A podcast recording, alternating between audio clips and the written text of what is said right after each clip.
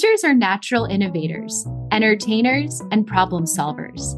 They dream of growing old into the profession, teaching their kids' kids. But sometimes career goals shift, and that makes opportunities outside of the classroom seem intangible.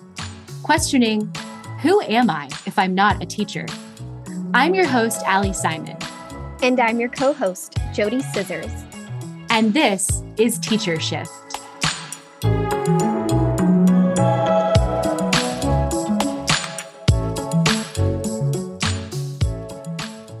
Teachers are known to be a jack or Jill of all trades, so you might feel a little stumped when deciding which transition path to take.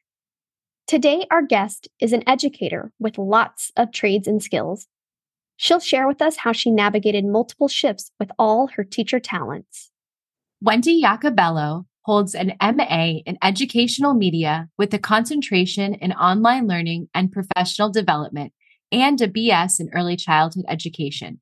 She has over a decade of professional teaching experience in North Carolina's public education sector. Wendi also has experience in a variety of contexts, ranging from working with adults with disabilities to incarcerated learners and community college students. Currently, she has been an instructional designer for the last four years. Welcome to the show today, Wendi. Thank you for having me. It's such a privilege to have you on the show and get to introduce you to our audience. One thing that I love about your experience is that I've noticed your professional work. You you're really a jack or shall I say Jill of all trades with your professional work experience. You have done such a variety of things under the umbrella of education, instruction, um, design now. And, and I love that about your resume and really where you are right now, career wise. So I, I'm just wondering if you can tell us a little bit about how you became such a Jill of all trades and how you ended up where you are now. Well, my career in teaching actually began in the community college world in higher education. And I started teaching classes bilingually to students pursuing an early childhood associate degree. Um, and that was my very first teaching job. And it was really scary to not only be teaching for the first time, but to be teaching in dual language. That ended up being such a beautiful experience and really helped propel my career in the education industry. Eh, but it started right there in that moment. And as I got more and more experience as an adjunct teaching, I decided that I wanted to teach in the public school system. So I did that as a TA in middle school special ed and then um, got my certification and taught in high school special ed, but only for one year as a first year teacher. And I just decided that higher ed was a better fit for me. So after that first year as a first year teacher, I went and pursued um, more responsibilities in teaching at the community college. And that's how I got into teaching adults and in the comp ed program in North Carolina. That's a place where a lot of high school graduates of occupational course of study go into those classes for more career skills and that sort of thing. So I worked in that realm in addition to teaching early childhood classes, and then found my way into teaching adults who had dropped out of high school, um, pursuing their high school diploma in this alternative way. And I just loved, loved teaching adult learners so much. Um, and that experience, again, just bloomed and allowed me to really dive deep into the adult um, education world. You shared that you really felt like your place was in higher ed in terms of when you spent the one year in the classroom. And I heard you say after that you really love teaching adults. So was that the main impetus for your move back to higher education? Was that you just really missed teaching adults, or was there something else about higher education that was calling you? I think it had a lot to do with my employer in higher education in that moment. Um, really loved the community college that I worked for at that point in my career, loved the opportunities that I was given there as a professional. And I just felt like I was at home and in the classroom environment with adult learners. And um, my students were ages 18 up through 60s, and also from all different types of countries, um, not just the United States. So I really enjoyed the variety of people that entered my classroom. The diversity of of all of my students really taught me a lot. And even in teaching adults completing their high school diploma there were always students in my classroom with special um, learning accommodations so having that background and certification in special education was really helpful for those moments and and i really enjoy the challenge of of working with a new type of student with a new specific need, whether that be for learning difficulties or second language learners, um, things like that. That challenge always teaches us something new. I see that a lot among some of my educator peers is that they, you know, they start their career working with children and they eventually start, you know, collaborating with their teammates, other people in the building, and then they realize maybe my calling right now is to work with adults. Maybe it is to be a teacher of being a teacher or to work with an older group or an older audience. I've seen teachers go from the classroom to staff development, to training teachers, to even college like yourself, where it's an adult environment. but learners are learners, as we say here on the podcast, that despite what age you may teach, everybody is a learner. And sometimes we we like those audi- there are certain audiences that we like a little bit more or we connect with a little bit more and i love hearing that from you when you were moving through these transitions uh, and we we do a little survey before we interview our guests and i noticed on yours that you had marked guilt on there.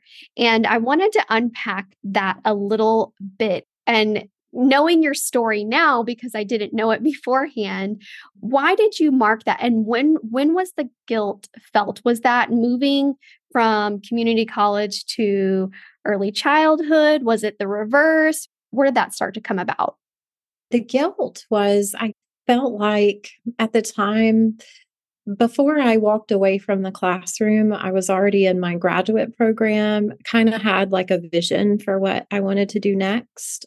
And I knew that kind of pulling outside of the classroom at some point would be a good move. And after talking with some people in my department and kind of what the needs of my department were, I kind of saw myself shifting into more of that like staff development kind of role in the future and just pulling out of the classroom.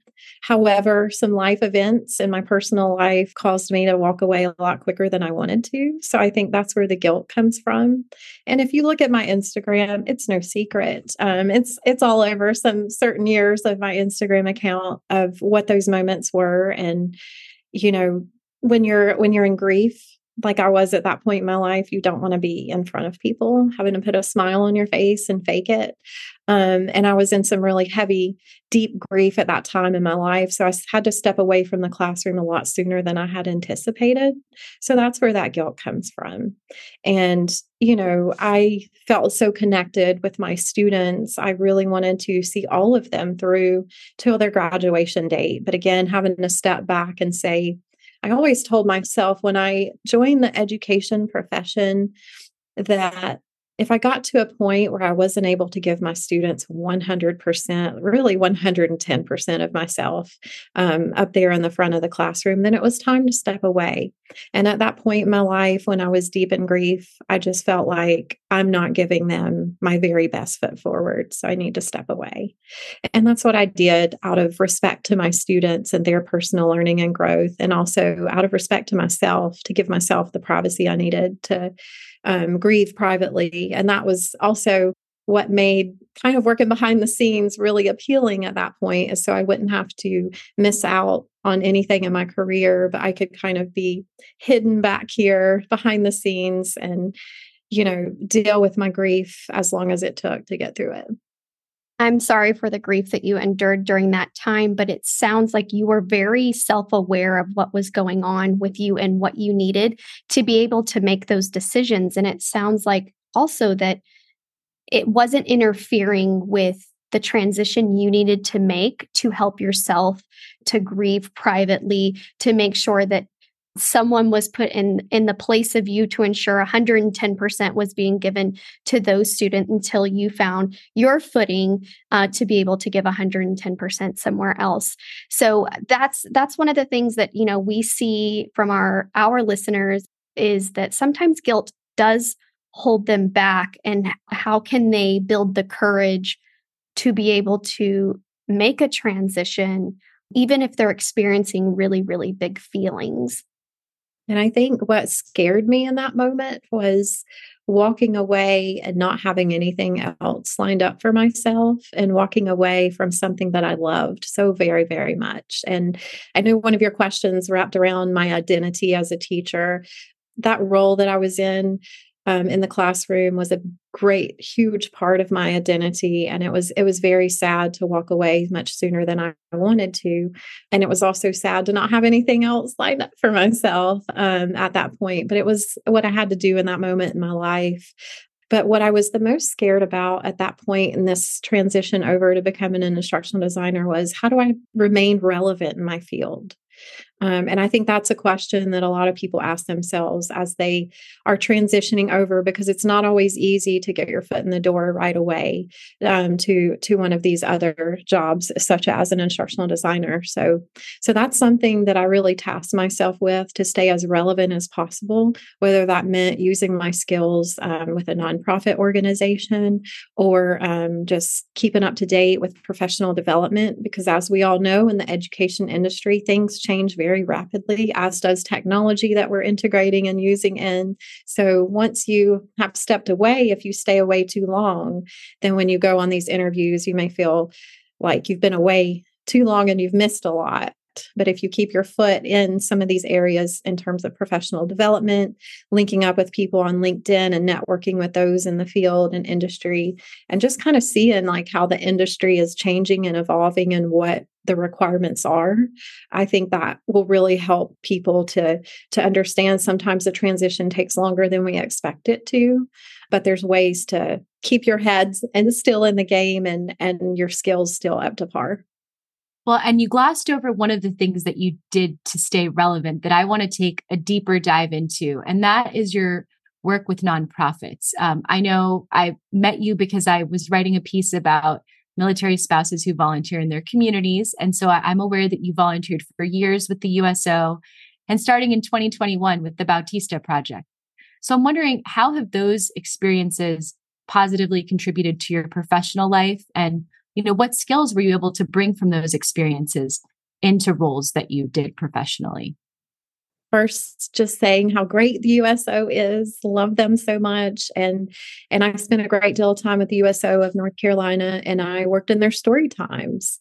Um, I volunteered in, in all of the story times. I loved it. I love seeing the mothers connect with one another um, and just not be so isolated in motherhood. And also the literacy part as an educator, of course, behind story times, um, you know, seeing how that impacted children and everything. I have this um, maybe off topic here, but I have this very great dream of publishing a children's book one day. So being in those um, story times really um, helped manifest this dream that I've had for a very long time. And then also um, the Bautista Project, just working on some of their um, education pieces for the homeless population and, and trying to educate those um, about kind of the hierarchy of needs by Maslow that we're all familiar with that people can't learn when they're hungry and people can't learn when they're stressed. Um, and just talking about those things and at what point would an education piece be relevant for the homeless population to help them um, up some skills for the workforce and things like that. But again, we can't teach when someone is hungry. We cannot teach when somebody is stressed, wondering where they're going to lay their head down at night and things like that. So, really educating that community yes, education is important, but we've got to um, slide it in there at the right moment for certain populations because we, we need to make sure that their basic needs are met so that they can wrap their head around learning concepts. That's amazing. I love hearing about your experience volunteering, and both of those organizations are wonderful. I hope that our listeners will check them out if you're not familiar with them. So, the other piece about your story is that you did transition into instructional design and you know, you mentioned going to school for your master's. How did you leverage that new degree to be able to go into your role? I know teachers sometimes do that. They want to get a different degree. Maybe they want to work outside of the classroom. So they're, they're figuring out what's the right path. I'd love to hear the value that you got out of the master's degree. I think um, just the connections with your cohort members. Everybody kind of has a, a, desire to work in the industry in different fields. Um, some of us were already working in public education, um, community college. Some are working in um, public school system and things like that. So that's that's really um, powerful. Is your cohort members and just keeping in touch with everyone as everybody starts going in in different ways because sometimes it does help to have a connection in the door somewhere um, and somebody who knows your work ethic because you've worked on projects with this person throughout graduate school. So, so that's really powerful. But also um, just the skills, the skills, and that my program gave to me, and also the ways in which it kind of changed the way my my brain thinks about things was was really amazing to see that shift happen and um you know gave me some creative ideas. That's when i started my blog um, was in graduate school out of um, a project about creating a website that has resources for a specific population. And so as a military spouse i, I wanted to put resources out there um, for military spouses in one place. And um, the website I created was not that beautiful because website design is not not one of my strengths. But um but that is where my blog was born the idea was born in that graduate school project. So i think education is really powerful in that way. I believe that linkedin is really powerful if you start connecting with people in the industry that in which you want to transition into. There are a couple leaders i'm sure others on your podcast have mentioned and threw out names out there but someone who really speaks to um, transitioning teachers is dr luke hobson from mit He's amazing, has a podcast, has written books, blogs. He even has courses in professional development now and institutes and things like that. But he really helps teachers see their worth from your time in the classroom and how that translates into instructional design so beautifully. I love hearing that, especially because you are applying all of those really core teacher skills to this profession. You know, when you think about traditional teaching, you're in front of a live audience every day. but in instructional design, you use those same skills to be able to reach learning goals. And you said that one of your best teacher brain skills was those SMART goals, setting those SMART goals. And that really falls into so many professions because every job is goal driven. There are always objectives to be met. And I, when I transitioned, I remember thinking like, what am I going to do behind a screen all day long, like my whole work day? Because when I was a teacher, I was in front of a live audience and I was like doing stuff on my computer to prepare for the day. And then it went full on me in front of a, a computer. and I really struggled with understanding how that was going to fill my day. And after I got into the work that I do, I realized, oh my gosh, I'm doing all of these teacher skills right here on this device. I'm using so many different programs, I'm collaborating with people digitally. And I didn't connect the dots at the time that, oh yeah, I can still make an impact in education and affect teachers and students' lives, even if I'm not right in front of them? Mm-hmm. I believe so. And that's a question that I have asked myself a few times as a newbie instructional designer, my first couple of years in was am I still going to make the same impact that I made in the classroom with students? Now, I definitely miss, I miss the interaction with students, but I feel like as instructional designers, we're kind of the silent hero behind the scenes because all of our classroom experience comes into play when we're working with subject matter experts and we're really advocating for that learning experience and for those learners. All the students that I've taught over the years, I see their faces flash in front of me when I'm saying, but what if, you know, you try this or um, what if you have this type of learner? You know, so we get to do a lot of advocacy behind the scenes. So I call us very silent heroes or the fairy behind the scenes that makes all the magic happen um, because we do a lot of work behind the scenes. And although we don't get to be forward facing with students very much as instructional designers, there's still a really big impact being made from all of our classroom experience that we get to bring into the fold when we're working with subject matter experts. I can tell you right now, when I was a teacher, there were many other people influencing my instruction and my ability to teach that maybe my students didn't know those faces or those names, but I was heavily influenced by the way that they built me up as a teacher, not just pedagogically, but instructionally, the software that I used, anything that I was doing. I was a reflection of somebody else building me up. And I, I can't highlight all of those or shout out all of those people, but everyone should know that every teacher, every instructional designer has people behind them that are helping them build their skills and lift up who they are as a professional. Absolutely.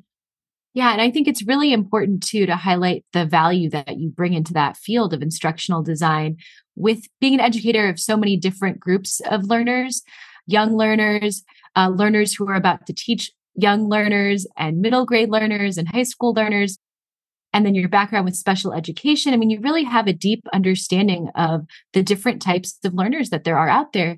And one of the things I actually loved about the way you described your job now, how it's behind the scenes and you're not forward facing, is that teachers as people, we're different types of learners, different types of people, different types of personality.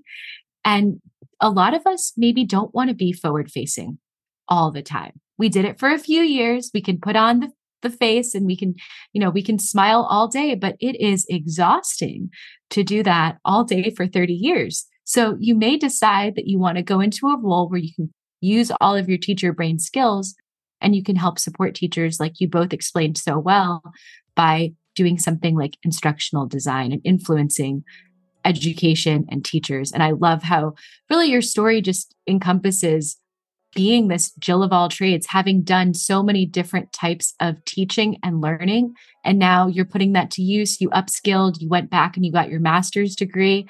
And I, I, think, you know, a lot of us are nervous sometimes to go back to school. So I love hearing that success story that you did leverage all those resources, the cohort, LinkedIn, and now you're going into what year four or five of being an instructional designer.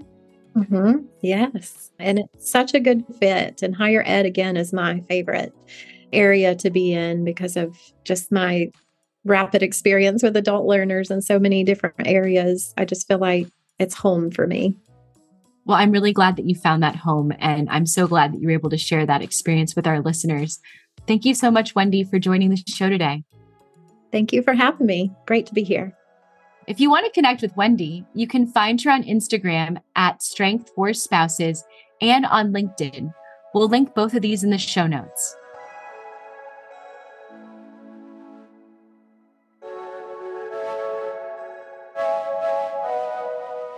Are you interested in suggesting a topic for Teacher Shift, being a guest, or recommending a guest? Please see the episodes page on our website to make a submission. And if you'd like to write for us, see our blog page. If you liked Teacher Shift, give us a five star rating and follow us on Instagram, Facebook, Apple Podcasts, Spotify, and Amazon Music. Today's episode was written and recorded by me, Ali Simon, and my co host, JoDee Scissors. Executive produced by Teacher Shift. Produced and edited by Emily Porter. Original music Emoji by Tubacker.